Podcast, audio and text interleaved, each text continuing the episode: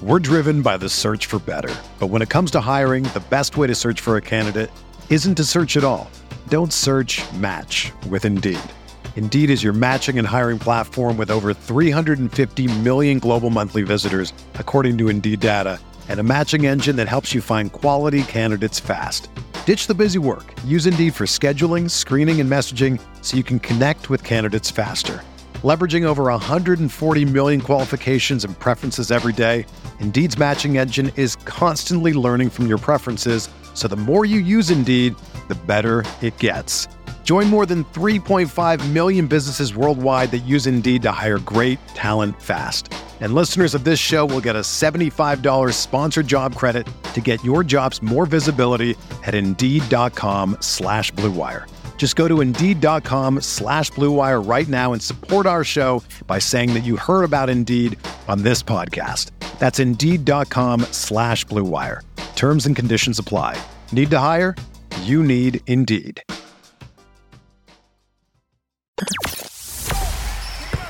The hottest Knicks tape you'll find online. Knicks all day. We bleed blue and orange. This is Knicks Fan TV, your one-stop shop for the ultimate New York Knicks fan experience. News, rumors, debates, post-game live streams featuring live callers. Let's go Knicks, baby! And now, your host, CP, the NY Fanatic.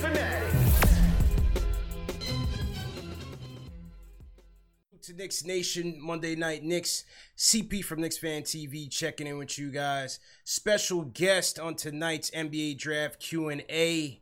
This is a guy who eats, sleeps, and drinks NBA Draft and lives by the moniker the NBA Draft Junkie.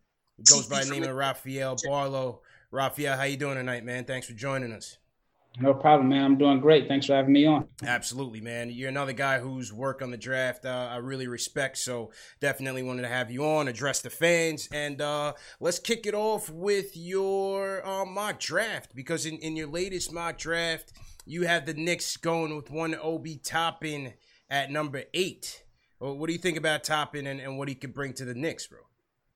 Well, um, I, I, guess it was on, on, my draft channel, somewhat of a controversial pick, which I think no matter who I they all uh, are, they all are. Yeah, so uh, my my skin is thick, I can handle it, but I think that um, I, in my opinion, I think Toppin is the most NBA ready prospect as far as coming in and being able to contribute right away. I mean, he's a little older than the rest of the guys in this draft class. There's some issues about his defense but offensively, I just think that he's the most NBA ready to come in and contribute. And, in my opinion, if he goes to the Knicks at eight, I mean, he would be my choice for for rookie of the year. I mean, I know it's super early; we don't even have a season start date yet, but I just think overall, um, like I say, he's he's ready to come in right away and contribute. Yeah, I agree with you. I think obviously he's the most NBA ready. He is uh, going to be 22. Is he 22 already or 22 entering the draft? I I, I, I think I think he'll be 23 by the time the season ends. Um, so, so, so, what do you think about that? You know, you've been a guy who, who's you know studied and covered the draft for quite some time. And a lot of people that you know think the age is a bit of a concern. What say you in that regard? I, I get it on both on both sides. You know, you figure if he's let's say he's 23 once the season ends, by the time his rookie contract is over, you know, he may be 26, maybe 27 ish yeah. as opposed to a guy like Devin Booker who was like 23, maybe even yeah, he's probably like 23 once he started his second contract. So, you know, the older the the prospect is, you may feel like he's closer to his prime or or to his peak. And you know, it's just the way the NBA is going nowadays. I mean, they value younger guys, and I think a lot of teams have have messed up taking a guy because he's 19 as opposed to a guy that was 21 and they thought that the 19 year old had more potential. Right. I mean, you look at Brandon Clarke last year, I, I guarantee you there are some teams that are kicking themselves for passing up on him because they thought he was too old. It's a good point. And Brandon Clarke had an excellent year for the Grizzlies this year. Had an excellent year. Um, you know, with Toppin, the numbers, you know, 20 and 7 on the offensive end, 39% from three, using the 98th percentile in in shots um, in the half court. 1.56 in shots in the half court. I'm sorry, 98 percentile shots at the rim. 98 percentile shots at the rim, um, 87th in in post points per possession in from the post, and um, another 90th percentile in, in jump shots in the half court. So I mean, he's a guy that could you know get it done at, at all three levels. Um, defensively, do you do you think he's as useless as a lot of the naysayers um, put out there? Ooh, uh, that that's that's um, I, I think so. I think is so. he going to kill you out there with, to the point where his offensive productivity is really not going to matter? In the regular season, no, but I think in the, the playoffs, yeah, that's when he really becomes a um, a liability. Simply because if you watch the playoff this year, if you have a guy that is a, a weak link on the defensive end, teams are just hunting them out. I mean, you look at, for example, the Clippers. They had strong defensive players and Paul George and Kawhi Leonard and Patrick Beverley. So what did the teams do? They picked on Lou Will and Montrezl Harrell almost yeah. every play. Um, even with Denver early in their series versus Utah, um, the Jazz just picked on uh, Michael Porter Jr. until they took him out of the starting lineup. Yeah, Porter, so, Porter was he was tough out there, man. You you couldn't leave him. Yeah, and I mean you know that comes with youth, and I think Toppin um, in a playoff situation, yeah, um, I, I definitely think that he'll be a guy that you know, even if you surround him with great defenders, he'll be the guy that teams look to uh, to attack because yeah. you know he's going to be the weak link. But I think that um, in a regular season, I think he'll be fine, um, and that's where it's kind of tough because you have to get to the playoffs first, right? Get to that point, and I think that um, I mean, if I'm a Knicks fan, if I'm Leon Rose, my goal is to try to make the playoffs next season.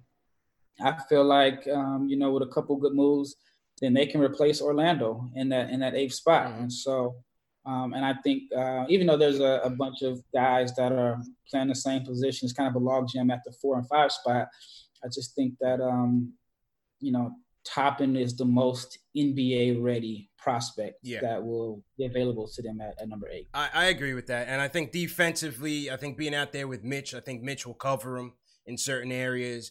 You, you, maybe he's he's better as a small ball five on the defensive end, not so sure.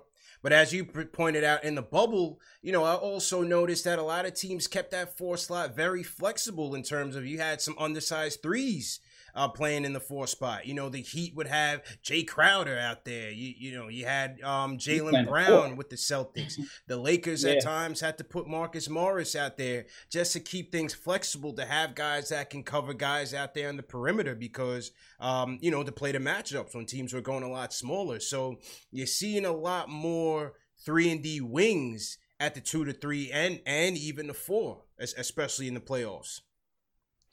Yeah, and I think that's why Devin Vassell would also be an interesting choice for the Knicks, just because there is a shortage of three and D wings. Um, you can really never have enough of them. But if you look at Boston and Miami, they went to the Eastern Conference Finals. Boston starting center was like six eight, maybe two forty, and Theis. Theis, yeah. Um, Bam is maybe six nine, maybe. I mean, he could also be. I mean, give or take an inch. He's six nine. Um, Jaylen Brown was, I mean, I guess you can say he's a Celtics four or Tatum, whoever you choose. I think they could, they were interchangeable there. Right. Same with Miami. They had Jae Crowder playing the four. Um, there were lineups for Iguodala was playing the four. Right. So I think that, you know, small ball is, um, you know, I think it's here to stay. And so um, I, I, I, think that in certain lineups, Toppin could be a weapon if you have him in at the five. He's right. not going to offer much rim protection, but if he can knock down open shots, which I, am I'm, I'm buying into his um, potential long term as a as a shooter, and then I think that he can exploit mismatches when teams look to switch everything. So you know, you get a team that's looking to switch one through five, and you get him matched up against a point guard. I think that he has the the skills in the post to be able to make something happen. Or there's a lot of guys that are fives, like you know, for example, Mitch. I don't know if he can really exploit a lot of mismatches in the mm. five because he's mostly going to be seen as a guy that's a rim roller, rim vertical yes. threat, as opposed to somebody you can throw the ball in the post to and and get a bucket. And, so and take advantage of it. Right. Yeah. I, I agree. It's going to be interesting, man. I, I, think some people don't think he's he's going to fall that far. I happen to think if he does, uh, being the best player available at that slot and being a CAA guy, I happen to think that they would take him. Um, Jonathan Macri of the Knicks Film School, one of my colleagues, he said that he spoke to a league source and said if he's there, they would 100% take him. I mean, take it with a grain of salt. You know, you're used to the typical draft fodder at this time, at this stage in the game. Could be all cap, but who knows? You know, who, who knows? Um, in terms of you mentioned Vassell at, at the wing, how do you stack up the wings around that point, whether it be a Vassell, a Okoro, a Nesmith, or Saddiq Bey? How do how do you how do you stack those guys up between that you know say eight and and down? I think uh, Okoro and Vassell could fall in that range. Um, Nesmith is more of a specialist. I don't know if you take a specialist at eight. Um, but I mean, I guess it all depends on if you buy into him being somewhat of a, a solid defender. Um, I, I, like Vassell, man. I, I, like him a lot. I like his potential, but even if he doesn't reach his maximum potential, I think he can have a Trevor Ariza type career as a switchy defender that knocks down open shots. I think if he adds on a little bit of weight and works on his ball handling and and just kind of getting a little stronger, I think that the sky's the limit for him. Um, what I do like about the Knicks is that, well, let me say this. It's kind of, you can't really judge the Knicks in the past because this is a whole new front office. So you yeah. can't really hold them, you know, the current front office to the standards or, or the mistakes that the, um, you know, front office in the past have made. But um, a good friend of mine played for the Utah Jazz, and he had nothing but great things to say about Johnnie Bryant as a as a coach and as a developmental guy. So I think that um, um, you know if you take a guy like Vassell and you get the right development plan around him, I think that like I said, the sky is the limit. My biggest issue with him is he didn't get to the free throw line often, only like 1.5 free right. throw attempts per game in his right. two years. And I couldn't find a prospect that was a wing that got to the free throw line fewer. Maybe uh, Bridges, like his freshman year mm-hmm. at, at Villanova.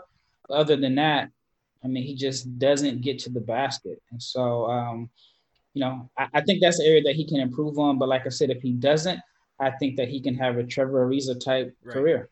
Yeah, I can see that. And that's not a bad floor to have. You know what I mean? I'm just thinking at eight, is that the, you know, the, the way we want to go in terms of just, uh, I want to take a, a, a, roll of the dice and somebody with the highest ceiling. You, know what I mean? Yeah. How, how, about Okoro? How, how about a Okoro? His jump shot, a lot of people are concerned with. Where do you stand with Isaac Okoro? Man, I like him as a defender. I think he provides like that that toughness that I think Knicks fans will like. Um, but you know, like you said, his his shooting. I mean, I don't think he provides a lot of value on the offensive end. Or actually, I, I'll say this: no matter how great of a defender he is, if he can't knock down shots, then he becomes a liability. It's gonna be Michael Kidd Gilchrist. He's good. yeah, and um, yeah, and I just think like the NBA is so different now. You know, maybe ten years ago, a guy like that who doesn't provide a lot of offense could still come in and start and play a valuable role on the playoff team, like right. you know, like a Tony Allen or um, Andre Roberson, Oklahoma City. But in today's NBA, I don't think a team can go far with a guy that doesn't bring bring anything on the offensive end because they'll just um, you know just the defense is, is different. It's such a big emphasis on scoring. Yeah. And and there's so many more possessions now. But I think if he can just knock down the corner three, it opens up a lot for his game. I think that he's a pretty good ball handler. I think he's a good decision maker. But for him, there's there's different levels to it. Like if you watch this film, he was not confident at all as a shooter. Like there was times where he had open threes and he didn't want to shoot or or you know he would Gunshot. pass up an open shot and draw a charge because he, he just didn't want to shoot or he would pass it to a, a teammate that was covered. I think I remember one play where the defender was in the paint, like the nearest defender was in the paint, didn't even close out on him and he pumped faked and, and only shot it because there was no other option. So uh, you know, just working on his shooting and and if he can knock down shots, then he becomes a weapon. I do think that Luguentz Dort, the way he defended James Harden in the mm-hmm. playoffs, may have helped Okoro stop. yeah, a lot of people thought that when they saw Dort go off that night. Yeah, I mean, even just before the game seven, the mm-hmm. fact that he was able to move his feet, he was able to stay with James Harden, who is, you know, arguably the best offensive player in the NBA right now. He was able to absorb contact. I mean, think about how many times you switch the guard on Harden and Harden just runs yeah. through them. Yeah. And the guy can't take the contact, or you take a bigger uh, a bigger wing and then Harden just blows by him. Dort was able to match Harden step for step, absorb the contact, and he just kind of made things a little difficult for him. But other than game seven, Houston didn't guard him. You know, yeah. they just kind of let him shoot, and you know he caught fire at the end, but in, in game seven. But if you know if Okoro can just be like 33% three point shooter, then I think he can help a team out just because he has what you can't teach. Right. I think you can help a guy become a better shooter, yeah. but it's hard to turn the guy into that type of aggressive physical defender. Right. Because it's a mindset. True, true story, true story. So to everybody in the chat, hit that thumbs up button for you boys. We are back on this Monday night, another edition of the NBA Draft Q and A. CP from Knicks Fan TV checking in. My guy Rafael Barlowe, the NBA Draft Junkie, is joining us on the guest spot. Uh, let's go to the phones. Let's hear what the fans have to say. Let's start with uh, Kev from Maryland. Kev, how you feeling, man? Hello. Yo, Kev, how you feeling, man? Go ahead with your point. Yo, what's going on? What's going on? Uh, CP, what's up, what's um, glad to be on. Um, and I just want to go back to the conversation around Obi Toppin. Um, I think this is now the second second time that you've had a, a draft a draft uh, a person somebody come on and talk about the Knicks mm-hmm. uh, taking Obi Toppin, and um, I just want to say like y'all think about Mitch and Obi together. Um, what is this? The '80s? Is this the '70s?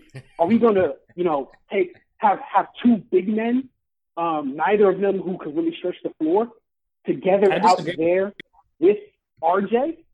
You know, we gotta, we have to transcend and come into this new age of basketball. We don't need an Obi Toppin next to a Mitchell Robinson. So that's so that's my first point. My second point is, yo, we need to commit to Mitchell Robinson. Mm. Uh, over this, uh, you know, a couple weeks ago, a couple folks were talking about, um, you know, trading Mitchell Robinson. I mean, for who? Like for who? Like yo, yo, yo, we need to commit to Mitchell Robinson. Like defensively, this guy is is his talent is through the roof. He's better than any prospect likely coming like likely coming out of coming out of this draft. Mitchell Robinson is right now. So we need to commit to Mitchell Robinson. We don't need another big man. Um, we need somebody who, who could stretch the floor. Um, and like, you know, we, I was watching um, the Miami Heat uh, just this past game. You know who they had playing the five? They had Andre Iguodala yeah. playing the 5 mm-hmm. this past game, and they won. Right? Like this is a brand new NBA. We don't need Obi Toppin next to Mitchell Robinson we need to transcend, get into this new age of basketball. And I could see us taking a three and D wing. I could see us taking a point guard. I'd be cool with, you know, I'm still learning about uh, Devin Vassell and Okoro. I'm still learning about them, but mm-hmm. I like Kira. That's just my that's just one of my personal favorite mm-hmm. picks coming out the draft. And uh, last l- last but not least, um, y'all need to get off the LaMelo Ball train. Stop it. wait, wait, but who, who's on the LaMelo Ball train? Are we going to talk about LaMelo in a little bit? Thanks for the call, Cap.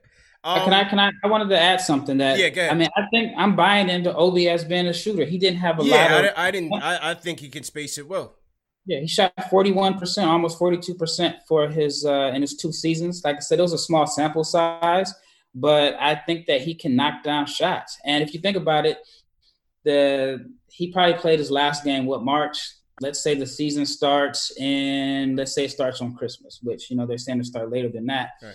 I think he's a good enough shooter that if you give him nine months of just working on his outside shot, adjusting to the NBA line, I think he can be fine. Um, there's there's other guys that I worry about more than Obi Toppin as far as being able to come in and space the floor. I think that yeah. he, he should be able to um, you know knock down open shots. I, I, think he can as well. And and on the comments on Mitch, I mean, look, I think it, it's uh it's an interesting debate. You know, you see what's going on in the bubble. You know, how much are the Knicks going to invest in Mitchell Robinson if he doesn't round out his offensive game? If he's just a defensive mind and rim runner, of course. Listen, I love the value that Mitch brings to the team, but it's still a worthwhile debate. Now they they're eligible to give him a, a, an, an extension anywhere between now and the next two seasons. Will Rich Paul you know entertain it?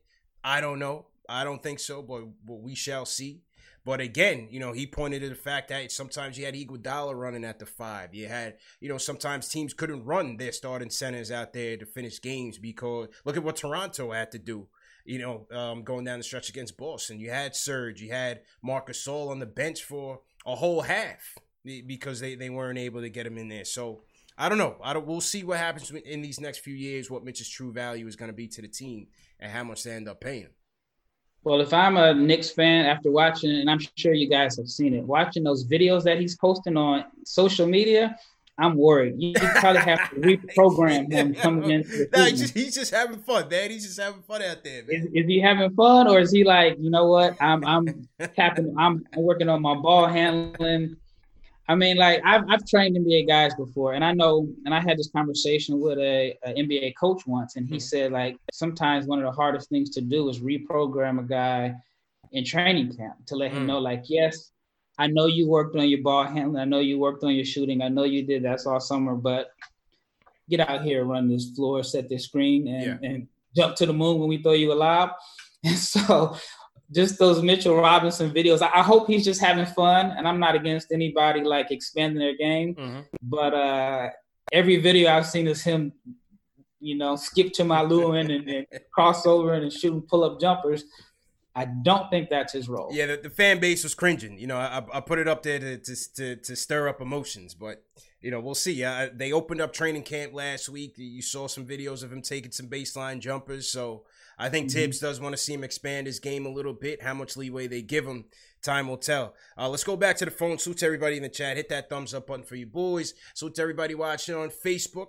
Salute to everybody on Team Hashtag New. Everybody watching on the replay gang. We'll run the replays later on. So salute to the replay gang.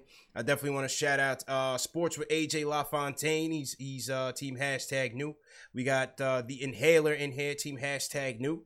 Dominique Gilliard, team hashtag new. Salute my guy Marlon Small in here. All the mods, what's going on?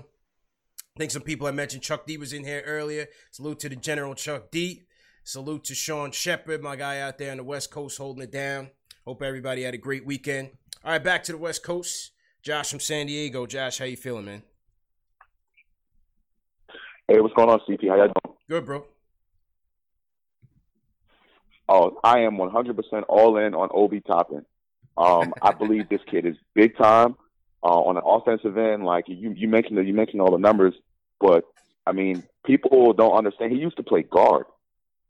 He was a guard, and, and we talk all the time about bigs that are that are versatile. He can stretch the floor by you know shooting, but he can also pass.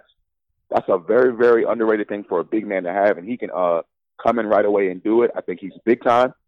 Uh, showstopper, can electrify electrify the Garden.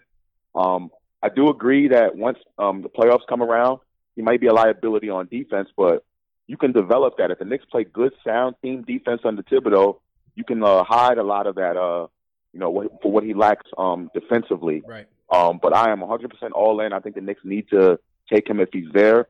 Um, if not, I'll I'll go with the Okoro, someone uh, athletic like that. But okay, Obi Toppin, 100%. Got Thanks. It. Appreciate the call, Josh. Appreciate it. All right. So yeah, Josh, I, I agree, Josh is Obi gang. Go ahead, bro. Go ahead. Yeah, I, I, think his uh his passing is so underrated. I know that he didn't play in you know a major conference, and so a lot of people didn't get a chance to watch him play. But I watched nearly every possession he had this season, mm-hmm. and there are times where you can watch his his, his plays and you say, okay, he definitely was a guard at one point. Now there are times where you can say, well, you see his movement and you're like, I don't know if he was a guard because I've never seen a guard that's that stiff. Yeah. and with uh, and, and, not as mobile, but he does show flashes of being having of having like high level court vision, especially from a post player. And I think that um, you know, I think Julius, if they ever play together, I think Julius is a pretty decent passer. He has he has good court vision for for a big man, and I think in certain small lineups, if you play them together, then it can make up for the fact that you know, based off the roster now, that there isn't really like a, a pure point guard outside of Elfrid Payton. And so yeah. I think in today's NBA, the more guys that you have that can make plays for others, the better your offense will be. Even though there are some, you know, some holes in the offense with those two guys together, but I like Thibs. I think I've seen Thibs work wonders. I mean, I, I want to say 2013, 14. I was uh, I was I was with a player that played for the Charlotte Bobcats, and I got a chance to just go to a lot of games. And I mean, he had Noah, Joakim Noah, as a top five yeah. MVP candidate, and they were running the offense through Noah. Yeah, I've seen I've seen Thibs have the Bulls in the playoffs with um, DJ Augustin as their leading scorer, or Nate Robinson as their go-to guy. So I do think that he can hide bad defenders. If he can hide five, nine point guards and and you know be competitive and win 50 games, then I mm-hmm. think he should be able to come up with a plan to uh, to hide Toppin, especially in the regular season. Uh, I sure hope so, man. Um, I'm just looking at the at the at the draft order real quick. Some people don't see him slipping, but I think it's possible. You know, Minnesota and Golden State, you have those guys either locked in at, at you know the big three or trading out of that spot for somebody who wants one of those big three. Charlotte, I don't see taking them. Um, Chicago, you know, they, they got Wendell Carter Jr. in there. Um, they have Markkanen right? I don't know if they trade him. You know, he said he was a little um, unhappy there, but with Billy Donovan there, maybe he stays. Cleveland, I think, is the biggest wild card. I think Cleveland could go a number of ways. I think they can go Deni, They can go Okoro. They certainly need wings. Um, maybe they take Toppin at, at, five. But if he doesn't go to Cleveland at five, I don't think Atlanta takes him with, with John with uh what's what's my guy's name? The big John guy. Collins. John Collins there. Yeah. I don't see Detroit going there. I think Detroit will end up either taking Halliburton or Killian Hayes. And then you got eight at the Knicks. I think it's very possible for, for Obi to slip to eight. Yeah, I I mean this draft is such a wild card. I mean, even with Golden State, you don't know if they'll trade down. Right. And, and I mean, I wouldn't be shocked to see a Warriors Knicks trade. Um, it just depends on how bad teams want Melo. I, have heard from a I've heard from a, a, reliable source that there are a couple teams that don't want to be in position to draft Melo. They'd rather trade down. they, they run it from Melo. They run it from. Yeah, and I think because I mean it's a tough situation. I think that in, in some cases, the general manager, of the front office may not want him, but I can see an owner saying, "Hey, with everything that's going on, we're losing money. We can't have, you know, we don't know if we're going to have fans in the crowd, but Melo's box office, short term, he's going to sell a lot of jerseys. He's going to, you know, bring some some hype. You guys are taking Melo, so I could definitely see that happen. But I could also see you know, a team like Golden State trading down, especially if there's a team that really, really wants Melo. Mm-hmm. Uh, this draft is so unpredictable. Unpredictable, um, right? And I think with Toppin, I think he's probably criticized the most in a sense because we have the most footage of him. Mm-hmm. Like LaMelo played, what, 13, 14 games, if that. Wiseman played three. I doubt if people really saw Deni Avdija play. Um, you know, so there's a lot of guys in this draft that we haven't haven't really seen. Toppin is a guy that people have seen two years of him, and, and they can pick his film apart. Eh, interesting stuff, man. Let's go back to the phones. My guy Jay from Florida, aka the anti Halliburton, joins us. What's going on, Jay? Yeah, you already know off top there's no Halliburton for me. but I want to shout out, you know, two two of the most dominant black, you know, creators out there on YouTube. Salute to y'all. Make sure you hit the hit the hit the hit the like button on on hit the, that on thumbs the joint. up button for you. Make sure you go to my man page, hit the like button on the joint, subscribe to both of my man's pages, run it up. Anyway, CP. Here's what I want to talk about tonight, sir. Mm-hmm. Thibs' body language is terrible, bro. Thibs hates this roster, bro. Thibs gave some dry, dry, dry responses when they asked him about specific players, bro. Right? He only like Mitch.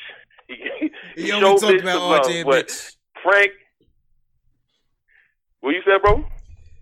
I said he, he he really only hyped up RJ and Mitch. Everybody else from DSJ to Knox to Frank, he was like, "Uh, yeah, we'll see about him. We'll see." and barely RJ, bro. Like he didn't really show RJ the type of love that I was expecting. Like you know what I'm saying? Let's face it, RJ whole career come down to that shot. You got that shot. You're looking at a, a at an All Star play. Without the shot, it's gonna be tough, bro. You know what I'm saying? But to me, I feel like they're gonna do something major, man. They gonna trade so. for CP3. They gonna trade trade up in the draft, man. Thibs is not going out there with this roster, bro. A DSJ that can't dribble straight. Frank don't got no confidence. He's not. They ain't going out like that. Thibs don't got no patience. He's 60 years old. Leon Rose is 60 years old. They going for the gusto. They trading players. They getting some superstars in. I want the Knicks back on TNT. I want the Knicks back on, on on ESPN. I want box office, like my man be saying, right? So go trade for LaMelo. You know, if you're not giving up the 21 picks, I say all the other picks could go. You know, we need some hope. We need hope. Yeah.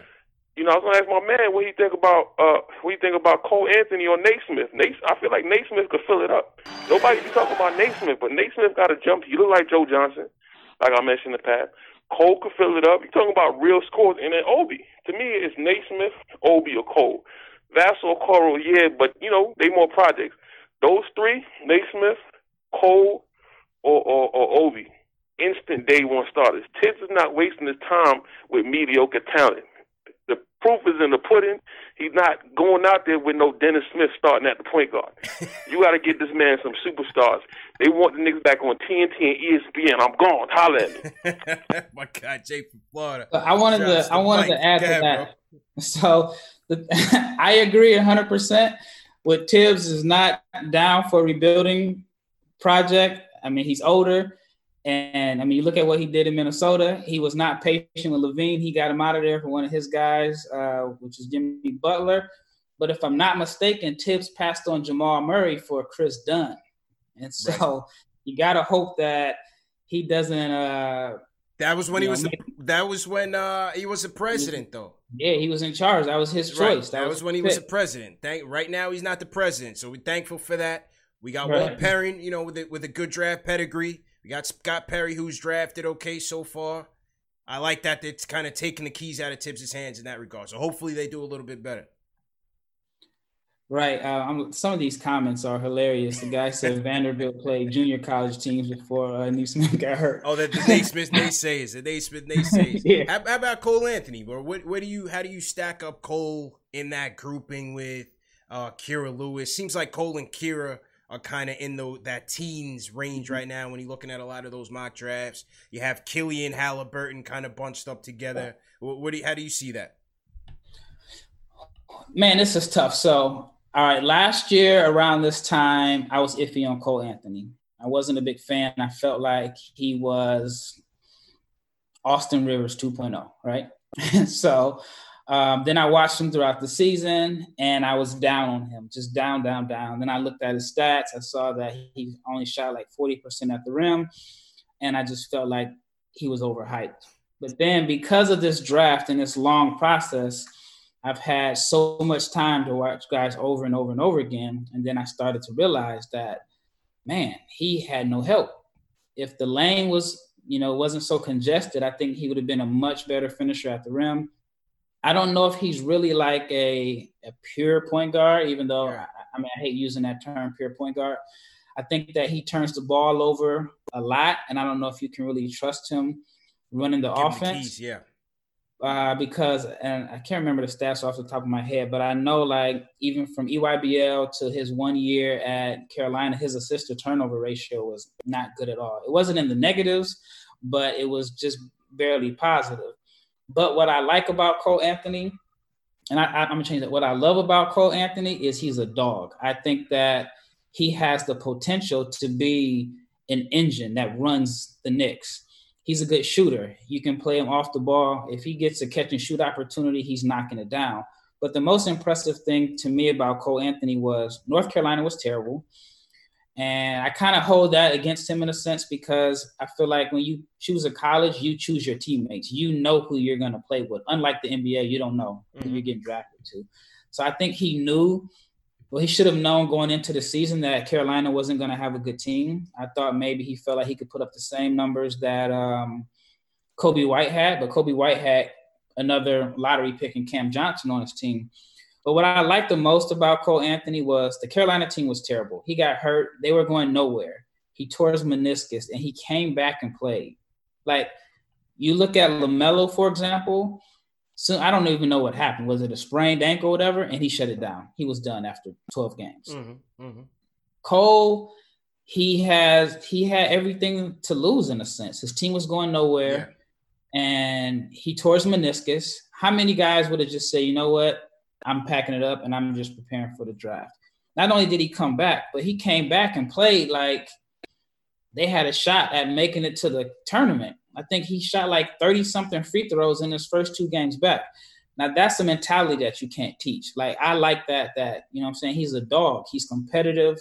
And if you can channel that competitive fire into, you know, learn helping him learn how to balance scoring and distributing, then I think that he could end up being a steal. I think whatever team drafts him, you know, if he falls to eight or 10 or 11, I think he could end up being like a, a steal that, um, you know, basically living up to the hype that he had coming into the season. Yeah. I agree. I, I, think he went through a lot of adversity. I think people are really judging that season, you know, with the team being terrible, the meniscus tear. I'm not sure if I would go off of stats alone. Now, the decision making was questionable. I agree with that. Right. Some of the yep. shot selection was questionable. Too many turnovers. Didn't finish well. Um, mm-hmm. But I think this kid, once you open it up, once you space it out at the next level, I think this kid is going to be a bucket. Maybe not, you know, Jamal Murray, but I think he'll come pretty damn close. And you see what that got the Nuggets. You still need a, a engine, somebody that's going to get the ball around the perimeter. I'm not sure if he could be the guy that you could give the keys, but I certainly think he, he's got a role at the next level. I, I wouldn't sell him short. So yeah, I would love to. I wish it was like the old days where the um, prospects went against each other and um, pre-draft workouts yeah. because if I'm an agent and I have whether I'm an agent for LaMelo or you know whoever, I'll be worried about my guy going into a draft workout one on one with Cole Anthony. I think he's that much of a dog. Now I know like LaMelo's game is more suited for five on five team play as opposed to like one on one play, but I think if you threw a bunch of the point guards in a workout and had them compete for your draft pick, I, I wouldn't be shocked to see Cole Anthony come out on top. I just think that he has that type of mentality, which I think RJ has it too. I'm talking about RJ Barrett. I think yep. those are two guys that are dogs, not are competitive. They have their flaws, but I think you can you can work with their flaws.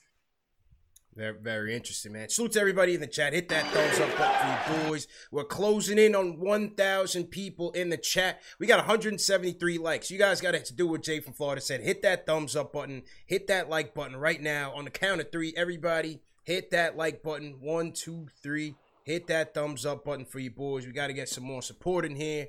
Definitely want to salute everybody who's called in so far, everybody who's tuning in. Salute to everybody on Team Hashtag New.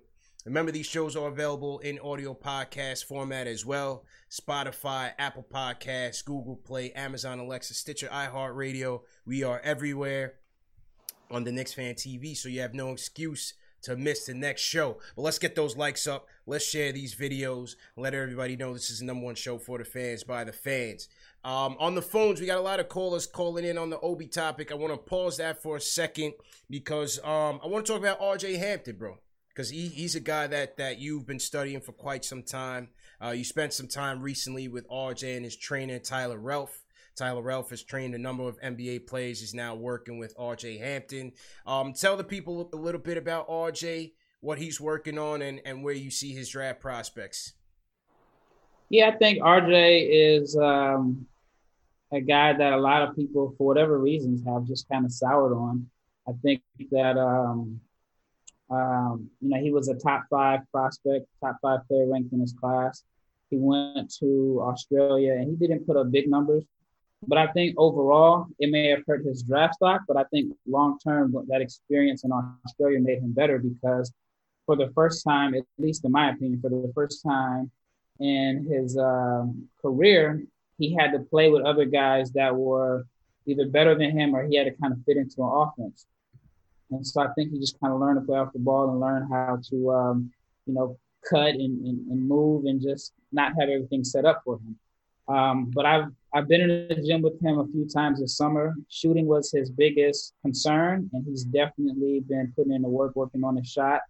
Um, I have a video on my YouTube channel where um, Yep, I got it up right now. shot lights out. He shot lights out. So is the jumper the biggest concern with him, or what? What do you think is his biggest flaws going into the next level? Yeah, the jumper. I mean, that was the biggest concern of, of you know his shot consistency. Um, I had a chance to watch him play in high school a few times. He was able to get to the rack whenever he wanted to because he was bigger, stronger, more athletic than guys, and so um, he just never really had to shoot jumpers at the high school level because he's so fast. And I mean, he if you look at him, he has the size of a wing, but he's really a guard. Mm. Uh, but I think his potential is high. I mean, I think that you know if he goes to a team with a good development staff, you can develop him. I mean, he's six five, six six, has some ball hand, has ball handling skills, um, has good court vision. He's kind of, especially with his speed, he can get into the paint and and break down defenses, and he's good at finding guys and skip passes. I think that um, he's going to be a steal for somebody, and he's he's a and he's very competitive. That's one thing I'll say about him. He comes from a, you know, a good family, good home. You know, grew up in like the, the suburbs of Dallas, but everything about his game is is tough, competitive. He's he's got a lot of dog in him. Do you see the Brodie comparisons, or is that OD? What's that? The Rus- Russell Westbrook. Do you see the the, the Westbrook comparisons, or, or is that a stretch? Uh, you know, somewhat I can see him, especially since Westbrook didn't really play point guard when he was in college. I think uh, Darren Collison was the point guard. Yeah. And um, you know, I, I've heard rumors that Detroit is interested in him because Troy Weaver was with Oklahoma City when uh, they drafted Westbrook, and now he's he's in charge of Detroit. So I've heard those rumors. Um, but yeah, I mean, I think with the, the way the NBA is going, with the way floor spacing is and speed kills, he has the speed to put tremendous pressure on defenses. And if he can just, you know, find guys and, and, and make plays out of pick and roll, then I think that he could be an engine that could, um, you know, power an offense, a high-powered offense. Very, very interesting, man. You think maybe the, the stint in the NBL is, is what kind of soured people on him? Yeah, just because you didn't see him. Um, you know, I actually went out there. I went to uh, the game that him and LaMelo played. Yeah. Um, you know, they went heads up. That man, that man, you talk about far. Yeah. So The wait, yeah, so wait, you you you went from Dallas because you're Dallas, right? You went from Dallas to to Australia. But I was actually living in Beijing at the time. Okay. So I thought that, yeah, I'm in Beijing. I'm on that side of the world. You know, it's a straight flight down. Man, when I say it was so far, I think it was it was so far ahead. I want to say it was like Wednesday night, or Wednesday, yeah, Wednesday night there, and I was watching Tuesday night NBA games in the states. It was literally like 19 hours. ahead. in a Um, whole but- other realm. Yeah, it was it was so far, uh, and even just like watching the game, I just kind of felt like a zombie in a sense. But yeah, I just think that RJ's his stock draft stock overall was hurt by him going to Australia because he played on a team where he wasn't he didn't have the same freedom as Lamelo. Um, he he wasn't given the opportunity to to run the offense, but he had to play with some other guys, and he just kind of had to earn his minutes. Why I've been saying for the longest that if Lamelo would have shot underhand scoop passes from half court, he wouldn't have came out the game because he was driving in so much revenue and so many people were coming to see them that him developing wasn't even, you know, or even trying to win. That wasn't even like in their plans. They won in the box office because Mm. he, you know he was generating so much revenue and so much attention. But I feel like RJ had to actually like earn his minutes. He had to get out there. He had to defend, and he had to learn how to play with other players. And, shout out my guy V Nico in the chat. He said it's Tuesday, twelve fifteen in Australia right now. So Australia's heavy. We we got a lot of uh, people from the from the land down under in the chat, man, and and uh, they always supporting. So salute to all my Aussies out there. New Zealand, stand up. Um, what did you make of of Lamelo's game? Is it hype? Is it some promise, or what? What what do you think about Lamelo? Combination of both. I think it's hype. I think it's uh, a lot of promise. I mean, he has what you can't teach. He's six seven, super creative with the ball. He may be even six eight. I don't know. Creative with the ball. Uh, just, I mean, unbelievable court vision. But the concern that I have about Lamelo is if you look at him, even like Anthony Edwards to a certain extent, everything, every team that he's been on has pretty much been set up for him to succeed, right?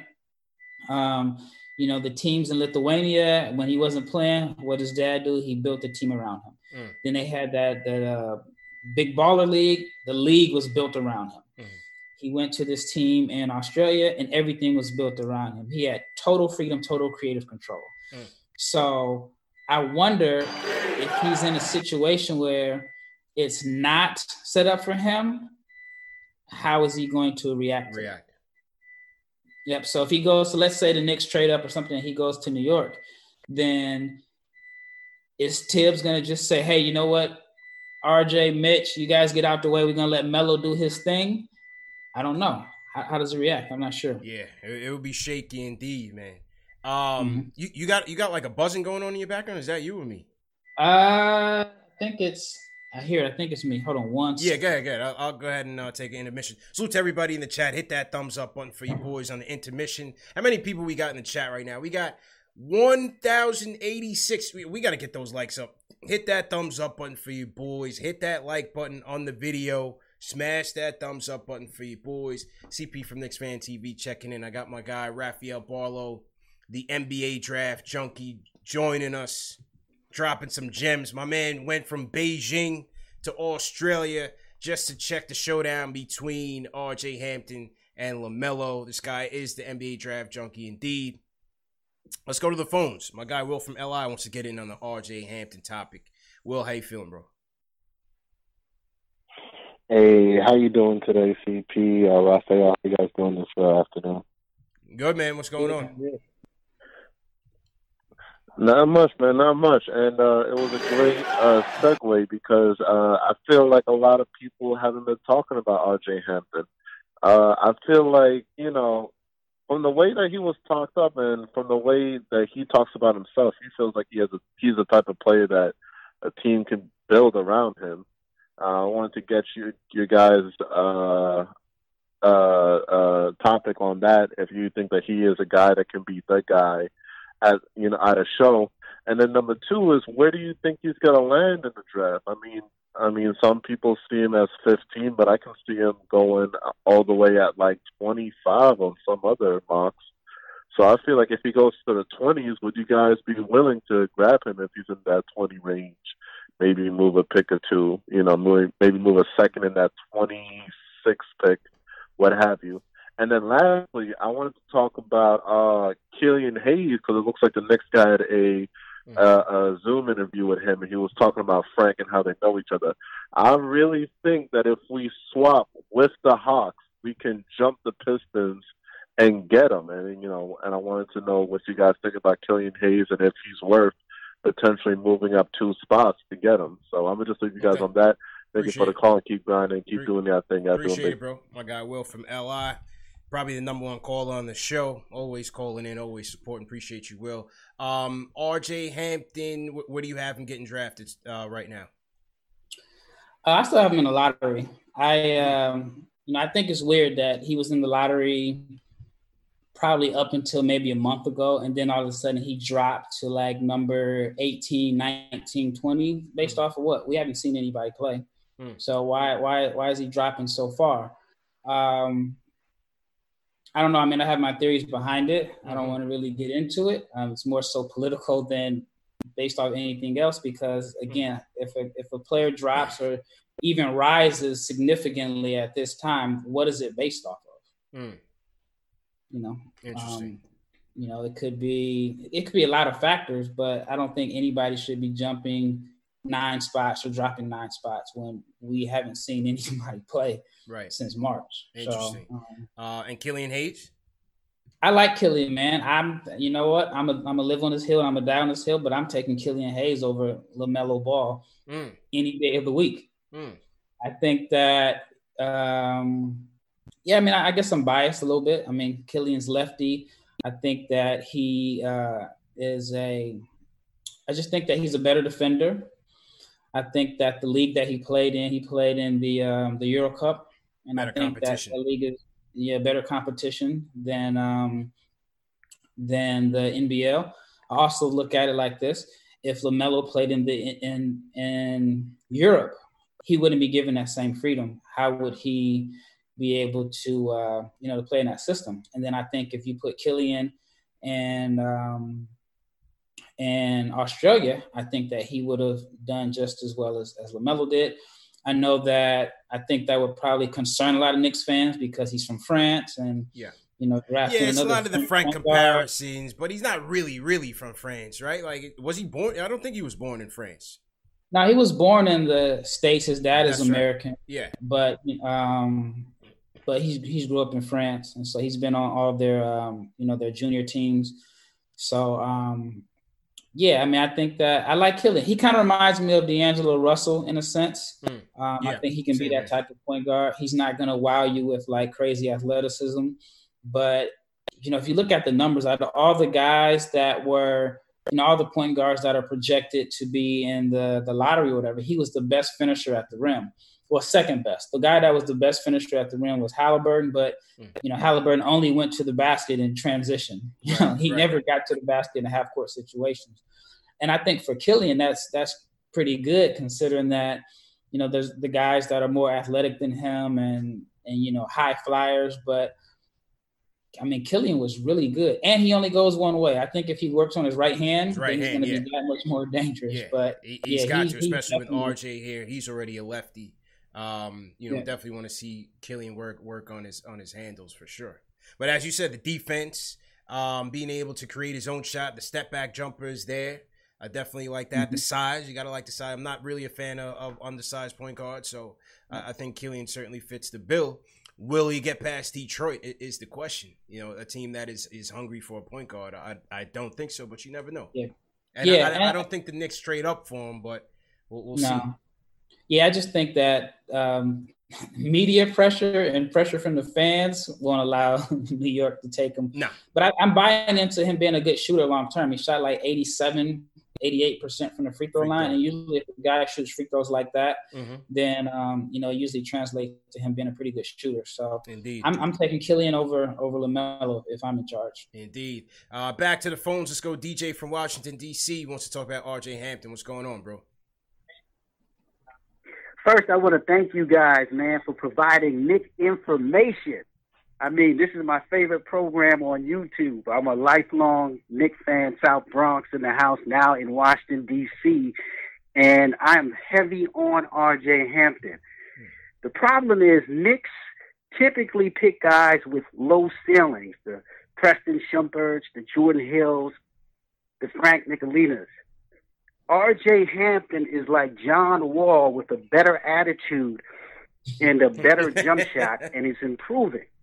And the thing I like about R.J. Hampton is if you look at the history of guys who have problems shooting in college, Kawhi Leonard, Jimmy Butler, John Wall, Donovan Mitchell, if they have a good attitude and they have reasonable enough form, they tend to do better at the pro level.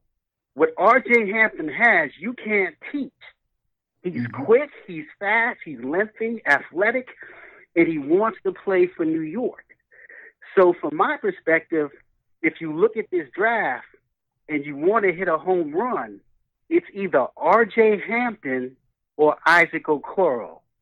Tell me what you guys think. Okay, well, what you think about that, Rafael? Appreciate the call, DJ.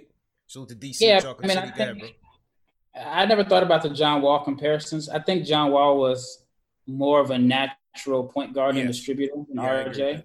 Um, but I mean, as far as like I've seen RJ plenty of times. Like, I mean, he works out ironically with Julius Randle's trainer, so I've mm. seen both of them in the gym. Mm-hmm. And the same guy also, uh, Frank. Frank was in Dallas last summer. He he lived here, so I got a chance to see a lot of those guys up close and personal. But RJ looks like a wing. Like if you saw him and you just lined up all the players in the draft side by side, he's he's as big as a wing. And so it's and a lot of times how many guys guards that were projected as high with his athleticism end up not working out? I mean, I think you know you can say Dennis Smith is one of those guys, and maybe Dante Exum. Yeah. But a lot of the guys that have like that are guards that have that type of athleticism usually play well and do well, and they can get by off their athleticism. Um, but yeah, I think that um, I think that RJ has a lot of potential. I don't know short term if he fits with New York because I think Thibs wants to win now.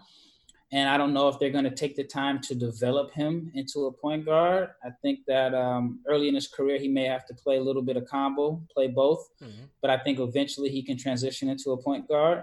Um, so I don't know if the Knicks are the best fit for him short term. And you know, like it's been said on the show, I think that they want to they want to win get to the playoffs as soon as possible. Everybody ready, yeah. And, and, when you mentioned he's got the same trainer as Julius Randle, I, th- I think the chat kind of soured a little bit, man. He, well, chat, I mean, like, no, I'm joking. I'm joking. yeah, but, you know, no, yeah. I mean, I, I, can see, I can see the comments. Yeah, yeah, yeah. I can see the comments. Uh, no, I've I've seen Julius work out this summer. Yeah. Man, he's he's working hard, and yeah, I'm uh, sure. I'm sure. Yeah, he, he's working hard. I just think that he was in a bad situation with New York. I don't know if anybody would have really looked too good on a team where they had a bunch of guys playing the same position. I mean, Marcus Morris did, uh, but uh, no, I think I think in a good situation, I think Julius can be a weapon. I mean, I'll be honest, I'm a Blazers fan, yeah, and I would love to have a guy like Julius that can rebound and that can actually pass the ball and make a play for another person if needed. I mean, a lot of teams have a four man that can't pass the ball and move at the same time. So I think uh, in the right situation, I think Julius could definitely be a weapon. Yeah, I, I think in the right fit, he, he, certainly can be. I like him more as a six man, um, but you know, time, time will tell how that plays out. Let's get back to the phones. Ezra from Queens, what's going on, bro? Oh yeah, hello. What's going on, bro? How you feeling? You What's going on? Yeah, loud and clear. Go ahead. All right, cool. cool. Um, you want me shouting out my YouTube channel really quick? My name is Fuego, one of the underrated YouTubers from Far Rockaway. Yeah, check my channel out. And um, yeah, I want to talk about LaMelo Ball. That's exactly what I want to talk. I'm wondering why am I hearing that he's a bust? He's going to be a bust. I feel like he'd be great for the organization altogether. I think somebody from earlier said um from Florida said that uh like they want to see games on TNT again. Not only will that bring more fans back to the Garden, I feel like he's six eight.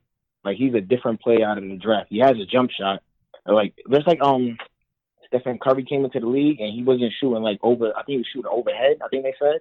And look, he's the greatest shooter of all time now. Yeah, like I yeah, think we should was, take the chance with him. Not only um Tom Thibodeau's on the team. At Davidson, man, Pre- appreciate the call, bro. Um, I just, I just got, we got a lot of calls, so I wanna, I wanna um get to get to some more calls. Appreciate the call, Ezra. Real quick on LaMelo, he said he's not changing his shot. Rafael, what do, what do you think about that? He said in an interview in his, in his uh in his combine interview today, he said he has no no plans on changing his shot. What do you think about that? I don't have an issue with it. I mean, I just think it more has to do with his shot selection. Like um, one of the things about LaMelo that when I watched all this film, I noticed that he doesn't he didn't have a lot of turnovers, right? For a guy that's such a high risk passer, his turnover assist turnover rate was was pretty good. But the shots that he would take early in the shot clock, in my opinion, are just as bad as turnovers. Yeah. And so, um, yeah, I don't think that he really needs to change his shot. And, I, and I'm saying that, and I know like RJ has changed his form and it's made a difference for him. Mm-hmm. Um, but some guys really can't change their shot because they end up going back to, um, you know, their old form when they get tired, or yeah. you know, it's easy to kind of, sorry, it's easy to kind of shoot a different shot when you're in an empty gym, but when you get in a game situation, you may go back to your, you know, your old form, and then now you end up being confused in a sense. So yeah. I think with repetition, I think Melo could be a better shooter. Um, but I, I, still have my concerns about him. You know, I, I mm-hmm. just um, I, I, I want to see him play in a situation where everything is not just set up for him. I want to see him play where he'll be held accountable. Now, I, I do think his dad would hold him accountable, but at the same time, his dad was being a dad was going to put him in the best position to succeed. Yeah. Um, one of the things that, um, like when I went to watch them live, when when uh, showing the clips that you're showing now, mm-hmm. when I went to watch them live, um, I got there early, and you know a lot of stuff that you can't really see on film. And so when I watched the game, when I watched them warm up, Melo was just so laid back. I mean, he had his headphones on. He was shooting flat-footed shots, just mm. kind of throwing the ball up.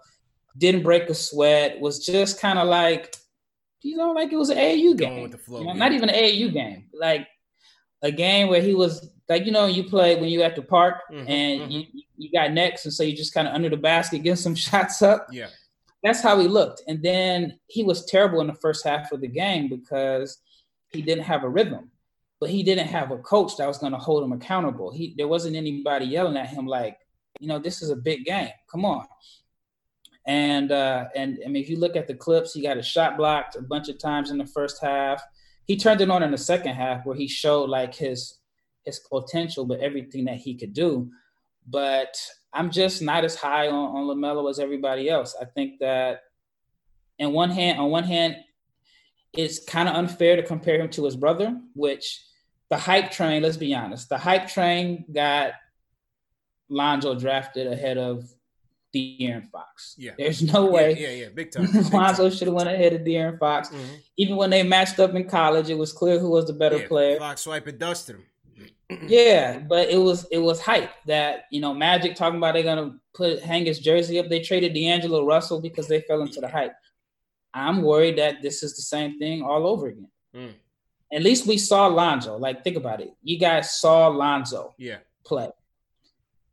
I mean, people saw LaMelo play in a situation where his team was terrible. I mean, they were awful. And then he stopped playing after like I don't know, 12 or 14 games. Yeah, yeah. Now for for LaMelo, he will be participating in this combine, quote unquote, that the NBA is scheduling this solo performance that they're going to be recording, video workouts, doing the measurements, so on and so forth. The list of participants was released yesterday by Shams of the Athletic. Um, notable exceptions: no Cole Anthony, no Devin Vassell working out, among others. What do you think about some of these prospects choosing to not participate in this quote unquote combine and, and how it may affect their, their draft stock? I don't like it, but I get it. Hmm. Right. And I'll, I'll say it like this. Um, even though I don't know if they're actually going to, because it's a virtual combine, so it's Yeah. going to be different, something like we've never seen before. But I remember, like in years past, um, they were saying that they had these workouts, right? And Nate Robinson destroyed every guard ahead of him one on one. So if I'm an agent, I wouldn't want my guy working out against Nate Robinson with all that space playing one on one. You can't guard Nate Robinson one on one. And so I see why agents start pulling guys out of these um, these different workouts because they want to protect the stock of their player. I think for maybe a Cole Anthony, um, you know, they may feel like he's solid and going in the top 10 and his stock can't really go up much. So don't put him in a position where it could drop some. So I, I get it from the agent's point of view. Um, you don't want a situation where, you know, a guy his stock drops because his wingspan. You know what I'm saying? Like I think, I think honestly, I think Tyler Herro dropped in the draft because he didn't have a positive wingspan. Mm. If Tyler Herro had a 6'10 wingspan, I think he's a top five pick last year. But you know, some teams overthought it because, you know, some of the measurables. Yeah. And then there's also some guys that can rise up in the draft stock in the combine because they test off the charts athletically. I mean, think about how many guys have, you know, like Joe Alexander is a guy. I mean, I, I know Joe personally. Um, you know, he ended up being like the eighth pick in the draft because West Virginia, out of West Virginia, right? yeah, he he was he was an eighth pick because he just tested so well at a combine. Mm. And so I think if I'm an agent and one of my guys I know is gonna blow it off the waters on the athletic test, then yeah, I put him in there. But if Yeah. it's someone who I think that his stock is gonna stay the same regardless, I don't want to put him in a position to where it drops because you know his arms aren't long enough Yeah. or you know he he only has a 30 something i don't know it's just weird like uh, what's the kid's name out of charlotte that was the fourth pick cody zeller Exactly, yeah. you know if, if you look at the combines they say he tested out as a better athlete than blake griffin MJ was sold. Sign me up. This is the franchise. Right. And I mean, I think, yeah, I mean, if you're jumping straight up when nobody around you, that's totally different than the explosiveness that you see in the game. But he shot up super high. He's, he, mm-hmm. you know, I, I laugh and, and I, that's our subject a little bit. Dude was like a top five pick. He's one of the biggest busts, but he's never mentioned as a bust. but Yeah. he was a top five pick. Big time. Big time bust. MJ has not drafted well at all, man. But you know that that that's his worries. He's got the rings. Um, so to everybody in the chat, hit that thumbs up button for you boys. We're still hovering eleven sixty nine, Rafael. There's no hoops on tonight. But the action is at Knicks Fan TV, number one show for the fans by the fans. CP from Knicks Fan TV checking in. My man Rafael Barlowe, the NBA draft junkie, in here dropping gems. Let's go back to the phone, see what the people have to say. Everybody in the chat, hit that thumbs up button for you boys. We got to get to at least 500 likes in the chat tonight. We're at 351. Salute to everybody watching on Facebook. Never forget the Facebook gang. Salute to everybody watching on the replays as well. All right, um, let's go to uh, ATL. My guy Leroy checking in. Leroy, how you doing, man? Hey CP, how you doing, man? Good, good, good to hear from you, Leroy. I know you want to talk about Obi, man, because um, your, your cousin is the coach of the Dayton Flyers. So give me your takes on Obi. Well, yeah, uh, no, Obi. Well, first of all, Billy just took their job with Chicago, and you know, Anthony was Billy's assistant. Mm. I think that's a shoe in that he's not going to pass four. Interesting. Billy is not going to let Obi go past four because Anthony's going to be in his ear, and that was I think that was a shoe in automatic. I think they planned that mm. totally, one hundred percent. Okay. And I think Obi is a winner. I think there's no question about it. He's got the maturity, he's got the game. I think that's a lock. But I think it's really interesting what they're saying about RJ because I think RJ is a better ball player than LaMelo. First of all, he was a stud in high school. This kid was a stud in high school. But he did have a wing game. He's not a pure point guard, but this kid was a stud. He dropped 33 against Tyree Maxwell when he was in high school. This kid was bombing everything mm. with max preps, and it was the recruiting scandal that that got up with his father, and and I heard about it that got it messed up. But this kid can ball. This kid can legitimately ball. I don't think he's a pure point guard, mm. but I agree with your guy. This guy can ball. Okay. I appreciate the call, of Leroy. Always appreciate it, man. Yeah, Rafael, um, my guy Leroy from Atlanta. His cousin is Anthony Grant, the head coach at uh, at Dayton. Mm-hmm. So so Leroy's throwing the Obi to Chicago link through Billy Donovan, who's close with Anthony Grant. Could be. So now you got you got the Billy Donovan connection, and then you got the CAA connection between New York and Chicago. There you go. Draft day is gonna be crazy. It's gonna, it's gonna be crazy. And Leroy is also um he's also on the RJ Hampton train. Okay, very interesting, man. A couple more calls for you, Rafael. Definitely appreciate the time. Everybody in the chat, hit that thumbs up button for you boys. Let's go to Texas. Chris is with us. Chris, how you feeling, man? Hello. Yo, what's good, Chris? How you feeling, bro? Go ahead with your point. Hey, how you doing? I wanted to talk about uh, the Knicks getting a guard no matter what. I think the Knicks need to get a guard, whether it's CP, whether it's Conley, or if it's somebody in the draft. I think uh, a lot of the problems people were saying earlier today. Somebody said we need to focus on Mitch. Somebody said we need to focus on uh, box office. I think no matter what you do, the point guard position is like the quarterback position. Uh, the Knicks haven't had a good point guard since Jeremy Lin was yeah. like the 21st best point guard, and since then we've had the 30th best point guard every year. So I wanted to know your opinion if uh, Obi Top is not there, like my man before said, yeah. at uh, number eight, what guards uh, you guys would look at? And if, if, if it's not going to be a guard at that position, do you think that the Knicks might do something where they take somebody else uh, a risk at eight and then try to get a guard at the back end of the draft?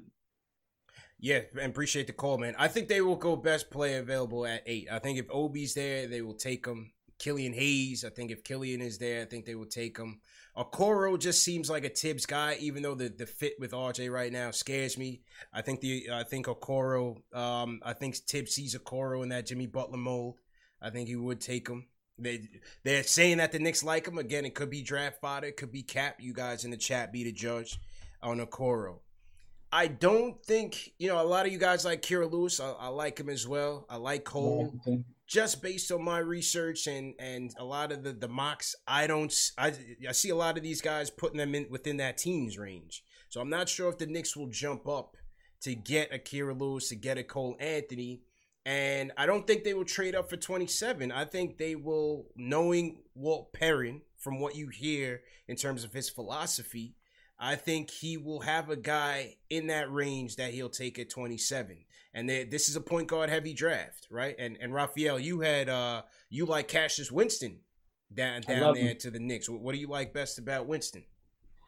I mean, I like Winston. He doesn't pass the eye test. You know, you look at him, he doesn't have the, you know, the the body or the athleticism that you want, but I think that he's he's ready to come in and contribute. I think that you know he's a good passer, and I can make a case.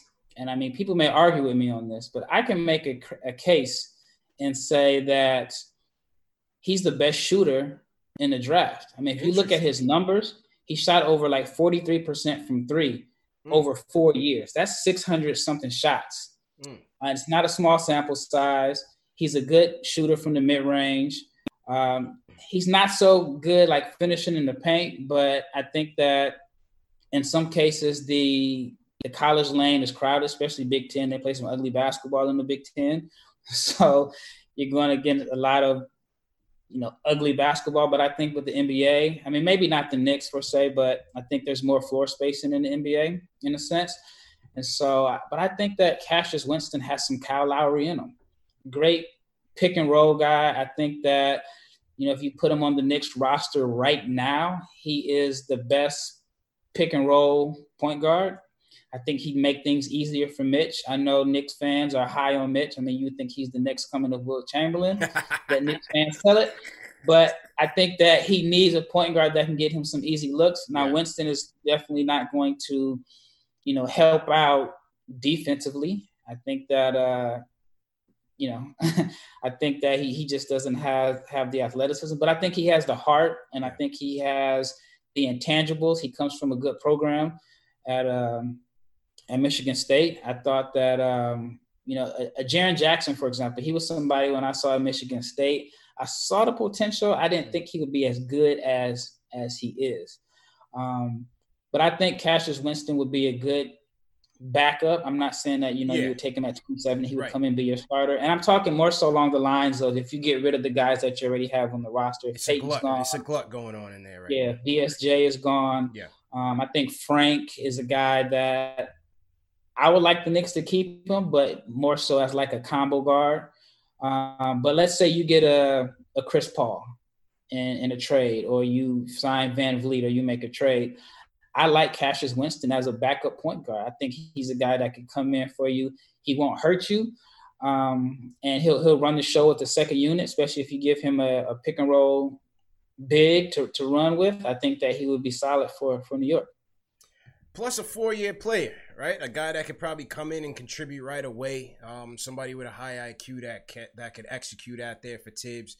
Six foot one. You know, some people in the chat aren't aren't too uh, high on the height, no pun intended, but We've seen in the past Thibs' success with shorter guards, whether it's DJ Augustin, Nate Robinson, to name a few. So we'll he see. won 50 games with DJ Augustin, yeah, who was almost right. out the league. That's right. That's, I don't even. Right. I think they must have got him in like some last minute dump. That's right. And he just figured out a way to to make to make it work. Yeah. And so, uh, yeah, I mean, I, I think that you know, as a backup, I think that Cassius Winston yeah. would be would be okay. A, a, lot, a lot of options based on what we're hearing, but I, I still think that the Knicks should um, get that train moving. You know, I don't know how high Thibs is on on Frank. I don't think Frank will be a point guard. You know, going forward, maybe off the bench. I'm still not sure what Frank's true role is going to be on this team. I don't know how high they're going to be on DSJ. I'd like for them to get rid of Elfrid Payton at by all costs. Um, so, but so whether it's bringing in CP3, whether it's going VanVleet, I still think they should be drafting a point guard. You know, at some point, you can't yeah. rely on oh 2021 is the real point guard. You can't you can't wait on that. You don't know where the Knicks are going to be drafted next year. You have to think they're going to have an improved team. They finished sixth this year, sixth worst record this year. Have to fi- figure that they're going to improve a little bit based on who they get this off season with Tim's at the helm. So you can't count on them getting some of these, you know, top point guards in next year's draft. I think they have to go out, draft one, and, and see what he does. He might not be a franchise, but again, another piece to the puzzle that fits um, how Thibs is trying to move. I think they need to do that. Yeah, I mean, I'm looking at the comments and I, I see, you know, you're you're low on small guards, but I mean, look at Toronto. Look at their backcourt, six foot, maybe five eleven. They had two dogs. Yeah. I mean, it's, it's not easy to find a, a Lowry and a VanVleet, but those guys weren't highly regarded in the draft. That's true. But they had the, these intangibles. They had this competitive fire. I mean, VanVleet's a dog. Yeah, he is. He is. Lowry is his his game isn't sexy. You know, nobody goes to the park and works on their Kyle Lowry game or wants to be Kyle Lowry, but he's an all star. He's an Olympian. He's an NBA champion. I mean, I think he's, you know, he's he's put together a really really nice career. Yeah. That you know has been underrated, and Definitely so did. I think uh, Cassius Winston could be a, a poor man's Kyle Lowry. And if, if you get half of that production out of him, then you end up getting a steal at, at, at a late round pick. Yeah, interesting, interesting. Um, salute to everybody in the chat. Hit that thumbs up button for you boys once again. Let's take uh, two more calls for you, Rafael. How you doing on time, bro? You good on time?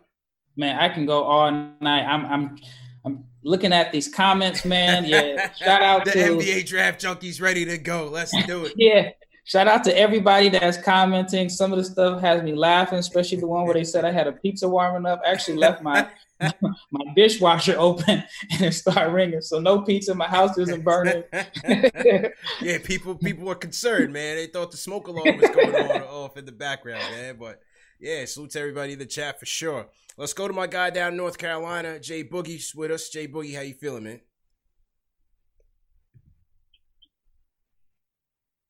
What's good with everybody? How everybody doing? Staying healthy and safe. Y'all know my line. I like to open up with that and make sure everybody stay healthy and safe. Protect your home, protect your families, and wash your hands. Take care of what you need to do. Do not forget that. Now let's get back to this basketball thing. That's a fact, man. That's a fact. I'm Health- really health upset safety. that ahead, Cole man. Anthony is not performing this um at this combine. Because I listen to what my man's saying right there with you, CP. If you get injured and then you come back from your injury and you decide to play in college because you feel like you want to show somebody that you got what they think you have, you're supposed to be in this combine. You know what I'm saying? Your stock slid. So you need to be up in there trying to bust somebody to bring your stock back up. I'm a Cole Anthony dude. I told y'all that last week. But just to let my man know, I'm around a lot of NBA players, and I do know in the NBA it, is a such thing as saying that three, four years it might have took you too long to develop. It took too much time for you to develop. So three and four years, you might reach your peak. You might not get no better than what you are. You know what I'm saying? But I know Cole Anthony is a dog. We need dogs inside Madison Square Garden, man. You got to be a dog to be able to perform inside them lights, man. If you're not a dog, you're not going. You're not going to survive the situation. A lot of people fall to the pressure of Madison Square Garden. But I'm not going to get off my eighth pick if we can't get a legitimate point guard in that top level between Melo moving up to get Melo or, move, or, or getting uh, Killian Hayes dropping down. I'm not getting off that boy down there at Vanderbilt, that boy Aaron. I highly respect Jerry Stackhouse work. My man sitting there talking about sleep. That's Jerry Stackhouse work. That man is the best pure shooter, NBA ready guy in this draft. Point blank. I tell you, you never hear nobody say, yo, I want to be like Klay Thompson. He is the next Klay Thompson to the league. Pure sniper. We need him. Then come back and use them other picks to trade up and get Cole. That solidifies your backcourt. And Cole Anthony can get a bucket, and, and- and he can get a bucket without a play call. Look at the fifth and the sixth games of the playoffs. Them guys get buckets without a timeout, without a play call. That's what makes you an elite box office player. When the coach ain't running no play for you, and you get your own bucket. You got to be able to get the get a bucket off the bounce. If you ain't got no handle, ain't no need for you to be there. That's why all all them guards that we got, they can't do nothing off the bounce. We got to get them out of there, clean house. And I salute Tom Thibodeau. He know what he want. He know what he want to do. And just for my wishful thinking, don't y'all run me out. Don't run me out. Let me tell y'all my wishful thought real quick. now you got real the quick. floor, man. You got I had a dream that we traded to the number one spot. Guess what we did? We traded RJ to Minnesota, got that number one pick, came back, Golden State. They wanted Mitch. We traded that. We had the one and the two, and we got Razzle and Dazzle, that boy Edwards and Mello back to back. They traded back up with that 27 and the eight pick and got that boy Wiseman. Woo! I'm thinking. I got to go. Yeah, Jay Boogie, you was on a roll to that dream, man. That was a good dream. I want to, I want to have one of them type of dreams. Let me tell you. I did that on 2K, my GM. One day I took a team, I traded everybody, finesse my way up to two or three top five picks. So shout out to him for dreaming. Salute my guy Jay Boogie man, always supporting the show on a nightly basis. My guy Hoff in the in the chat, James Hurt. Salute to my guy Hoff. Um, Nesmith, short sample size. You got hurt. You had you said some people in the chat were talking about the schedule. What what do you think about it? yeah, I mean, it's the second year Vanderbilt has had a guy miss like 90% of the season. They had it last year with uh, Darius Garland, but he was shooting like 50 something percent from three. Um, he shot lights out the year before. I, I mean, the sample size is legit. Uh, I, I like him. I, li- I, like him a lot. I think that um, uh, I think that he would provide a need for oh big time for, for the Knicks. Big time. Um, he can he can shoot off movement. I mean, I, I wouldn't be mad at that choice. Um, actually, but what the caller had mentioned about Cole Anthony and the combine. One, I don't. It's a virtual combine, if I'm yeah, not mistaken. Yeah, They're so not he's to not go playing anybody. To me, that would be his advantage. Him Right. going up, you know, you roll the ball out, and him, you know, I don't know, playing. Think about if they play like king of the court or something like that. Mhm. Cole Anthony's coming out on top because he's got that game. Um, but then, as far as him not being there, I don't think that's his decision. I think that's more so the agent's Probably choice as far as the player's choice. Because Yeah. players always want to compete. I've never heard of a player say, "I don't want to," you know, I'm ducking this guy. It's always the agents that usually have to sometimes protect the players. Don't feel like it's in his best interest. Yeah. I got you. I got you. Oh man, my guy Jay Boogie had the ill dream. I need one of those tonight, man. For real.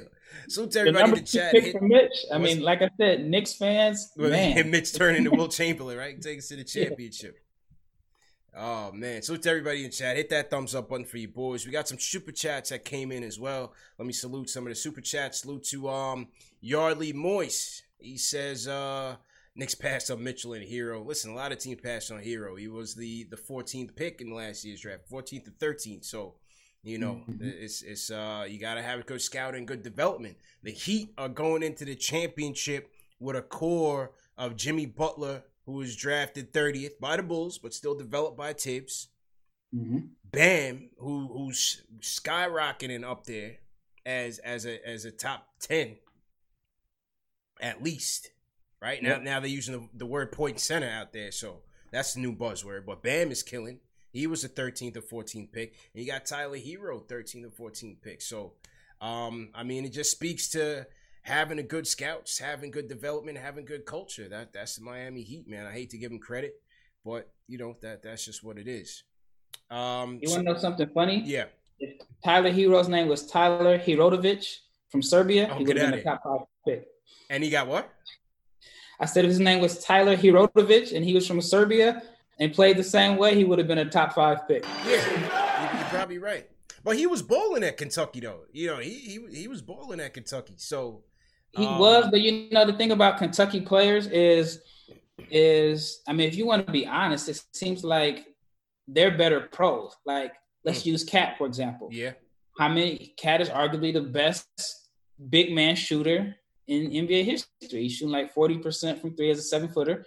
He didn't shoot threes at Kentucky. Right. Um, Gilgeous-Alexander, I mean, he he wasn't he didn't show all of this at Kentucky. Yeah. Herro definitely didn't show all this at Kentucky. Bam definitely wasn't showing these point guard passing skills at Kentucky. He was just to me a role man. So I think that and Jamal Murray, I mean, he was a seventh pick. I don't think that he showed all this at Kentucky either. So I mean, for a guy like Tyrese Maxey, this may help him out in the draft a little bit because it seems like the Kentucky guys, because they have so much talent on their team, Right. they're all sacrificed. hard to establish yourself.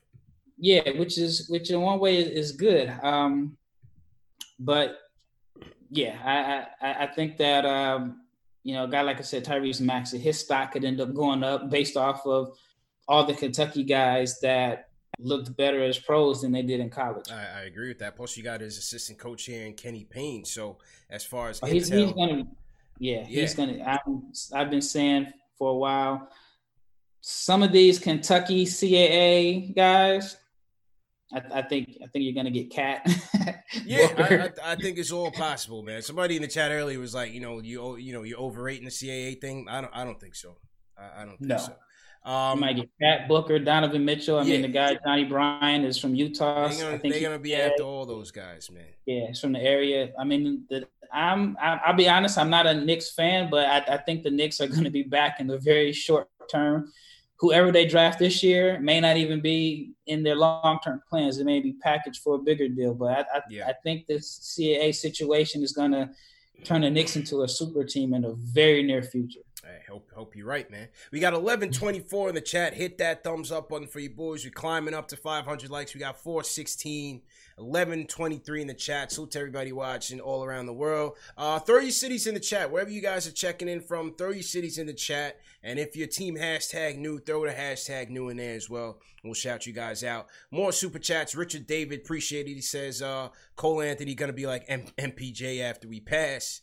Uh, Chico Fernandez says Killian Hayes will finally be the French player we get right.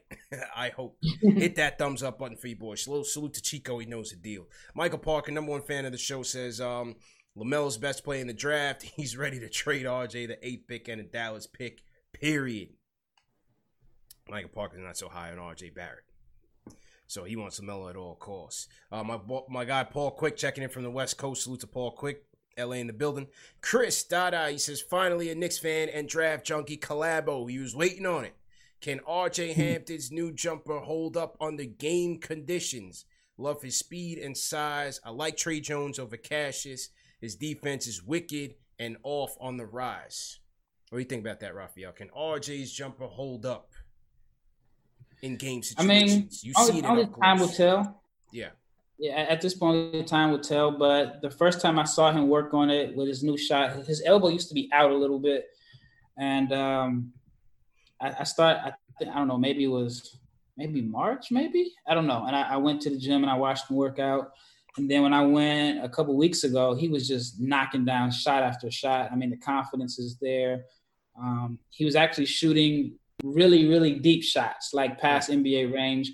Not necessarily because he's working on shooting that far, but I just think it was for the, you know, just to make sure his shot is effortless, Yeah. and then, um, you know, just the muscle memory. Right, muscle memory. But um, and but like I said, this was just one day that I was there. They didn't really do anything as far as like shooting off the dribble on the move. This was just him getting up a bunch of set shots to um, you know work on his form. Like they didn't know I was coming in, um, so it wasn't like this was a planned workout for the camera, so I can put it out there. It was just I reached out to his dad, said, "Hey, you know, can I you know pull up?"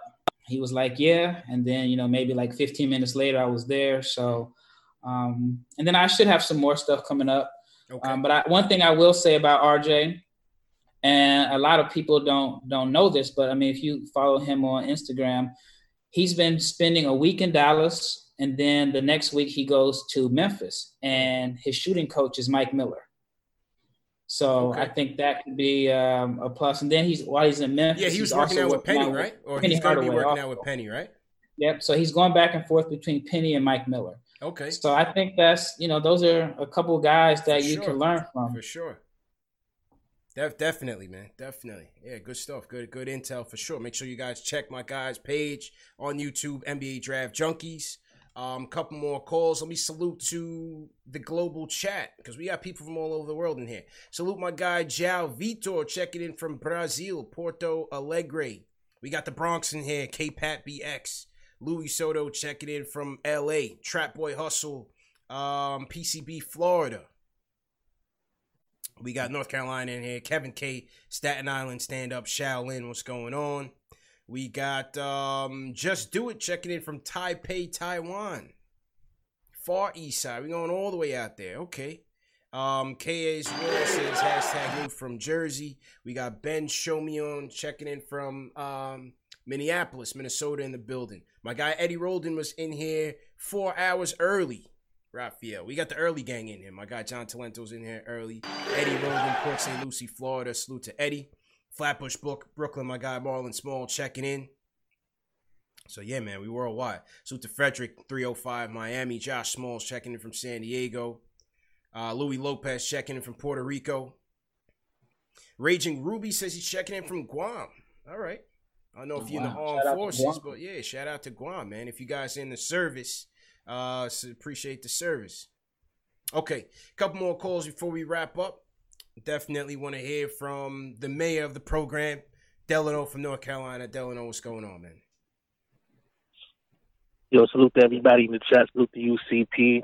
Uh, salute to Rafael. Um, you know what I'm saying from uh, NBA Draft Junkies. You know what I'm saying. Follow his channel as well. And you know what I'm saying. We had a couple of um good um back and forth conversations. You know what I'm saying. Um, in regards to the to the draft pick. Um, once we found out that we went eight. Um, I'm okay with the idea of getting um Obi Toppin. Um, only like I said, and I've always been a proponent of. Um, I would rather us build with the, you know, what I'm saying with the youth. If that's what we're gonna do, then that's what we should do overall. Um, I know we'll need veterans in specific spots, but um, I don't think um, Mitch. I mean, not Mitch. Um, I don't think Randall was a good fit with us. So I would sacrifice, um, you know what I'm saying, getting another guy to fill his spot. So that way, when his uh, contract is up, then you know what I'm saying, we're not back to looking for another uh, power forward. So I would be okay with Toppin. Uh, I prefer Killian Hayes personally, um, just because I think this is a draft where we can address need over um, best available, and we need a floor general. You know, um, something I've been saying for a while.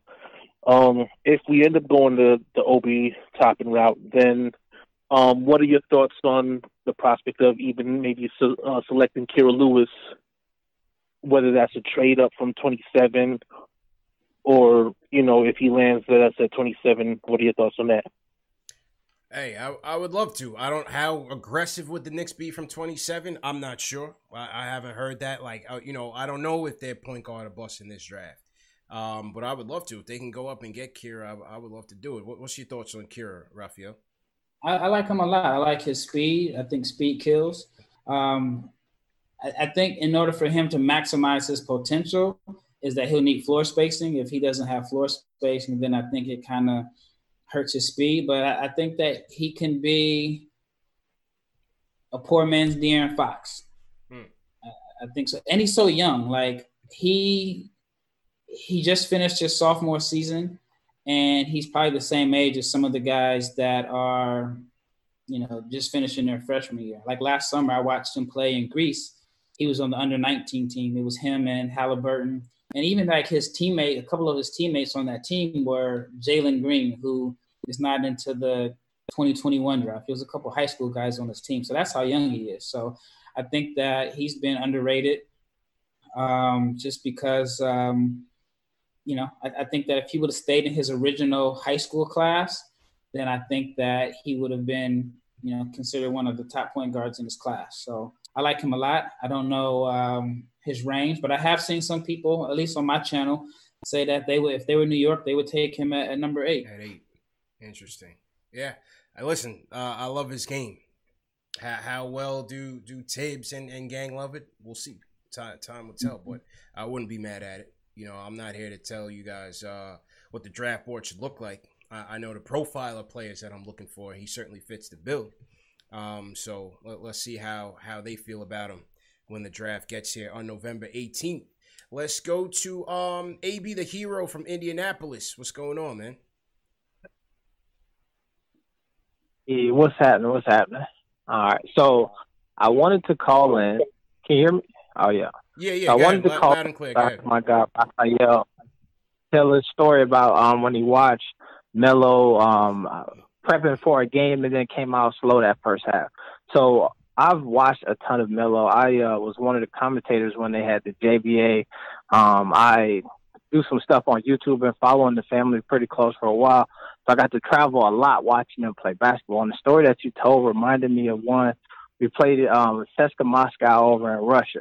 And uh it was interesting because I'm talking to one of the execs to kind of get information on the team and he's asking me about LaMelo, and he's watching him practice, and he's saying the same thing. Ah, oh, man, the the warm up.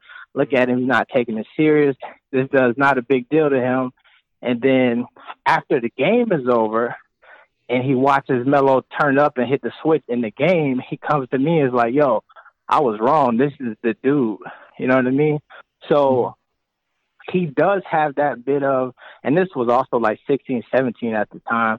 So you gotta keep in mind that he's like 18, 19 right now. So mm-hmm. he has that little bit of still immaturity at, at like kind of with some of the things that he does. But I think that the reason why we're seeing him participate in the in the combine is because he's trying to show a lot of folks that during this pandemic, there's some work that has been put in, right? So I wouldn't be surprised if hmm. when you see him stand side by side with some of these younger cats, his body mass is is a lot better than some of these dudes, and I think that this is a, a twofold thing to show that, but then also like just to be like I'm not afraid to do it. So I think with the Puma deal and some of these other things, and we know that the, with the family, the brand, and the business has got to be right. I think that this is just a strategic play from that point as well. But mm-hmm. if you, I love that one dude's dream, and I would say that if you're a Knicks guy, y'all better do whatever y'all can to get my man Melo up there in New York because it's gonna be crazy. Okay, Pre- appreciate the call and the insight, man. De- definitely appreciate that. Yeah, and I wanted to different add to spin that, On things. like- Go ahead, bro.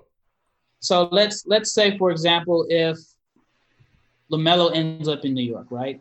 And I've talked to NBA players and guys that play for Thibs, and one of the things they used to joke about is like one guy said, "Man, we used to get our ankles taped for practice. Like we didn't have shoot arounds and sweats.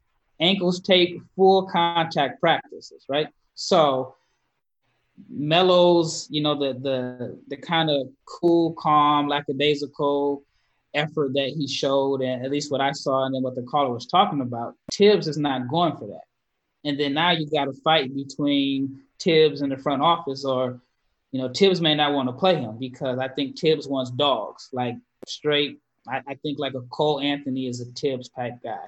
While management may be like, look, we just drafted, we just traded up, we just got this guy, you got to play him. And I can see Thibs saying like, I don't see this type of effort. So, um, and I'm just using that as example. I think it's a long shot that that LaMelo ends up in in New York, but I just think that there's a certain type of guy that Thibs wants, and um, and you know I just don't think like Melo's personality and all the Could be a fanfare that come Could along be a clash it. with LeVar for sure if he's not ready. Yep. Or if Thibs feels Yep. like he's not ready, because you know Thibs Thibs will err on, on going with the vet, or or like you said that that kid that um, has the maturity, you know, to to to take the keys and run with it some from day one. So, Yeah. um, cer- certainly interesting. Certainly interesting. All right, last call of the night. We're gonna go to um, let's go to Ice Water from Brooklyn. Ice Water, what's going on, man? Hey, what's going on? How you doing? Good man. How you feeling? Rafael. Yeah, how What's you up? doing, Rafael? Uh, let me tell you something. I've been waiting for a guy like you to come on this show for so long because uh, ever since I've been calling here, I've been saying how the Knicks should not draft LaMelo Ball at all under any circumstances. And I've been getting argued down like, oh, LaMelo is nice and oh, the court vision and everything. I just don't see it. Um, you know, the just like you said, his father put him in positions where, you know, the teams have been built around him. He's not really had any good coaching. Um, he hasn't been put in um, he hasn't been put in situations where he's been tested. Uh, to me, um, LaMelo was the Tekashi six nine of basketball. I mean, this dude is just hype. You know what I'm saying? Come It's on, all man. hype. There's no substance. Tekashi's name is not is, Nah, is, it's- not it's- is not favorable right now, man. Come on, don't put that on, on, on LaMelo. Don't put the jacket on him. Come on, Come on, man. I, and I, I ain't, does I'm numbers not. I'm, not, I'm just talking about the hype. I ain't talking about everything else. I'm just talking about the hype part. Um, you know, if you look at the guy, he has no fundamentals. He dribbles standing up. Uh, he's lacking. I mean, the guy. I, I just don't see it. And you don't. You don't draft number two um, to um, for potential, especially with a point guard. If you're going to draft that high, that guy's supposed to come in and kind of contribute immediately. And I don't see LaMelo contributing immediately like a Cole Anthony. Um, he might not even contribute immediately, but you can see that that guy is built for New York. Uh, a Kira Lewis, you could see that he's built for New York. Um, I, with LaMelo, I just don't see it. And I, it, it would take a long time, and um, just like Rafael was saying, he's going to turn out to be like his brother. Um, I, that's just what I see, and I, I Knicks fans are starving so hard for for relevancy, they want to get LaMelo because they want to be relevant. But that doesn't mean that's going to turn you into a winner. And I just don't see that dude as a winner. I don't see LaMelo as a winner. Um, you know, so uh, I would much rather take a chance on Cole Anthony at eight, Okay. even though he's not projected that high. Um, if that's the need, and if you think that that guy can contribute, you draft him at eight. Uh, the same thing with Kira Lewis. The same thing with uh, Nesmith. If you get, the team is, I mean, the, the the way the NBA is going now, it's about guys that can create their own shots. Sure. I don't see that with LaMelo. I do see that with Cole Anthony. I think Cole Anthony can create his own shot. I think Kira Lewis is fast and quick, um, and he can keep up with other guards in the league. And Nesmith is a shooter, and he's a floor spacer, and that's what the Knicks need. Big time. Don't need flash. Okay, Pre- appreciate So, the call, Ice you know, I- appreciate the call. I was gonna bang it on him early, man, when he when he threw the six nine comment out there, but he seemed like he really wanted to talk to you, bro. So I kept it nice. I kept it nice. That, that was comment of the day. he threw the six nine out there. and Said, "Whoa, whoa, whoa! Let's not assassinate the kid's character here, Ice Water. Come on, man." so let me let me hear from Tori from Queens, man. Tori, Tori, we'll give Tori the last word. Go ahead, bro. Hey, what's going on, man? How you doing, man? Uh, Go ahead with your point. Y'all both throw amazing content out there. I'm gonna put that out there. Appreciate like, it. I follow Thank- both pages. You know what I mean? Like, amazing content. Like, where I vision it, like we really need defense and we need speed.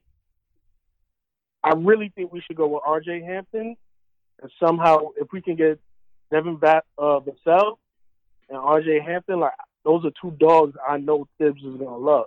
You know what I mean? And I feel like we could have like another Chicago, like this in Chicago with D Rose and Dang and like you know like I really feel like we can move if we have like you know spacing on the court, guys who can you know get up and down the court, play defense, get up shots quick, you know, and like like I said, like that old Chicago style play that uh Derrick Rose was running. Like that's what I envision. Yeah, well, What are y'all thoughts on RJ Hampton? Go, go ahead, man. Well, I think I think Rafael, you, you, you gave it, but go ahead, go ahead and close on on RJ and what you think uh, his prospects would be. Yeah, I mean, I, I like him. Like I mentioned earlier, I don't know if he's a, a one early in his career, um, but I think that he's a guy that could play both positions eventually. I think speed kills. He has the speed to be able to get in the paint. I think that um, he has the size and length to be able to defend three positions on the floor. Um, so yeah, I mean, I I like RJ. I mean, um, part of me is a little biased because you know he, he's from the Dallas area and I live here and I've had a chance to watch him since high school. Um, but the thing that I like about him and I think would be a, a good fit for New York if, if they draft him is that he does have that competitive fire and he he is a dog. I mean, he was a guy that in high school he bullied guys, even though he was, you know, he's not the biggest guy in stature as far as strength, but he attacked the rim every play. And I mean, there was a matchup with Tyrese Maxey in high school, and he just straight up dominated him in that matchup. Mm. And so, um, but yeah, I, I just think that he has that fire and competitiveness that I think like New York fans and and Thibs would like. Interesting, man. Well, time will tell what uh, what his draft fate will, will hold, man. But Rafael, I, I definitely uh, appreciate you coming on and giving us some insights, man. This, this was definitely a great show. We got to do it again, definitely before draft time. So to everybody who called in, we will definitely get one of these again. So if you didn't get a chance to get your question in, uh, we'll, we'll certainly give you guys another chance before the draft. Rafael, I'm gonna throw it on your screen. Let the people know where uh, where they can find you, bro. Yeah, first of all, thanks a lot for having me on on the show, reaching out to me. It's been a lot of fun. I know it's been like almost an hour and a half, but I mean this is this has been great. The the fans are funny. The comments, I wish I could read them all. Um, even the ones that disagree and agree. I mean, I, I just think that you have a great platform here. Anytime you want me to come on as a guest, I'm, I'm all for it. Where you can reach me at, um, you know, my YouTube channel is NBA Draft Junkies. My website, NBADraftJunkies.com. Um, I have a uh, my Twitter is. I mean, you can type in my name, Rafael Barlowe. It'll come up. And then um, I have an NBA Draft Junkies Instagram page. I need to be more active on it. I mean, I, I kind of when I talked to you last week about the micro content, um, how important it is. But you know, I'm a one man gang here, so all the uh, all the production from you know my videos, the YouTube site, uh, the website, all of that was was done by me. I had to create everything uh, on my own. So, um, but I, I, definitely need to step up on, on like the on the, the grind, man. All, all, good, man. When you're on the grind, yeah. you, you got to wear all the hats, man. It's all good, bro. Yep. Yep. Definitely. So, but yeah, that's where you can find me at. Um, you know, even on my channel, I try to respond to as many as many uh, comments as I can, and you know, I can talk drafts all day long. I mean, this is something that I wanted to do since I was a kid, and I've just been fortunate enough to somewhat be able to make it a career. So, and to the caller that says my real name, Rafael, yeah, that's my real name. My name. yeah, why, why, would you lie? right, my stage name. Facts. why would you lie, man? Nah, great job, man. Great job as always, Rafael, man, and um, continued success, bro. Definitely. Thank you so success. much, man. I appreciate it. Absolutely, man. My guy Rafael Barlowe, the NBA Draft Junkies. Make sure you guys um, follow him, man. Before I cut it, man, oh man, I was uh, I was doing the dishes Thursday night after the game. Was it Thursday night? Yeah, after the game, and um my Twitter starts blowing up. And uh they were like, yo, Chuck D gave you a shout out on on Inside the NBA. So here it is. Be surprised. Marv Albert. Oh wow. He and I were talking Yes. today, and he even said, "Oh yeah, I've talked to Chuck D before." Uh, and so, tell folks, how did he influence what you do? Growing up we're, we're in in New York area, and sorry about this, Chuck. A big up to my, my people, Knicks fans TV, and also the KOT, CP, and them. That I'm grew up as a Knicks fan. Charles Barkley, my favorite player, but I'm a Knicks fan. And Marv Albert, Man, salute to Chuck D, man. Definitely appreciate the shout out. Yeah, I was just minding my own business, man. I'm, I was just just getting ready, closing out the night. I was finished watching the game, and people told me that uh, that that Chuck came on there and, and saluted us, man. Definitely meant a lot. Salute to you, Chuck. Uh, definitely appreciate the support. And, and it just goes a long way, like I said, man, to, to be able to, to call on you as a mentor and for everything that you give to the show, you know, for everything that you do for the culture and and and just your knowledge of sports. Everything, man. We we, we appreciate it. We appreciate all the the support, man, and and that was major. So definitely big shout out to Chuck D. New Public Enemy album. What you gonna do when the grid falls down? Make sure you guys check that out. It's on all streaming services right now. So definitely check that out. And uh, yeah, once again, people, great show. Gonna be back uh, this week. Got to get my guy JLs back on the show, so we'll be back later on this week and recap what's going on. Um, Knicks open up practice. Knicks open up practice past couple of weeks, so seeing a lot of uh, content coming out from Knicks' social channels, guys participating. No Mitch. Mitch is at home with uh, I think his, his new baby girl, so Mitch is spending some family time, but uh, heavy attendance. A lot of guys in attendance. A lot of the regulars. A lot of the upcoming free agents, pending free agents, uh, also at camp as well. So starting to bond with Thibs and the coaching staff. So we'll see what happens, man. But once again, great show, everybody. Uh, remember, this show is available in audio podcast format Spotify, Apple iTunes, Google Play, Amazon Alexa, and Stitcher. Salute to all the mods. Salute to Knicks Fan TV Dave for throwing the highlights together. Once again, thank you, NBA Draft Junkie, TM. Appreciate all the help as usual. Uh, salute to Paul Quick. Salute to uh, Jason. Uh, salute to G Money, John Talento, always in there. Optimus Prime for the peace. Appreciate it. Champ BX, appreciate it. Will Rose. We'll be back later on this week, people. Great show. Peace. Whether you're a world class athlete or a podcaster like me, we all understand the importance of mental and physical well being and proper recovery for top notch performance. That's why I'm excited that Unified Healing is sponsoring this podcast. Unified Healing is a new and super innovative global network of wellness centers powered by Energy Enhancement System, or EE System. If you haven't heard of the EE System, you'll want to listen up. This technology promotes wellness, deep relaxation, purification, and rejuvenation. At hundreds of locations across the globe, access to a center is easy and affordable. Interested in experiencing the EE system technology for yourself? Go to unifiedhealing.com slash bluewire to learn more and find a center near you. That's unifiedhealing.com slash bluewire. No material or testimonials on the Unified Healing website are intended to be viewed as medical advice or a substitute for professional medical advice, diagnosis, or treatment. Always seek the advice of your physician or other qualified healthcare provider with any questions you may have regarding a medical condition or treatment and before undertaking a new healthcare regimen, including EE system.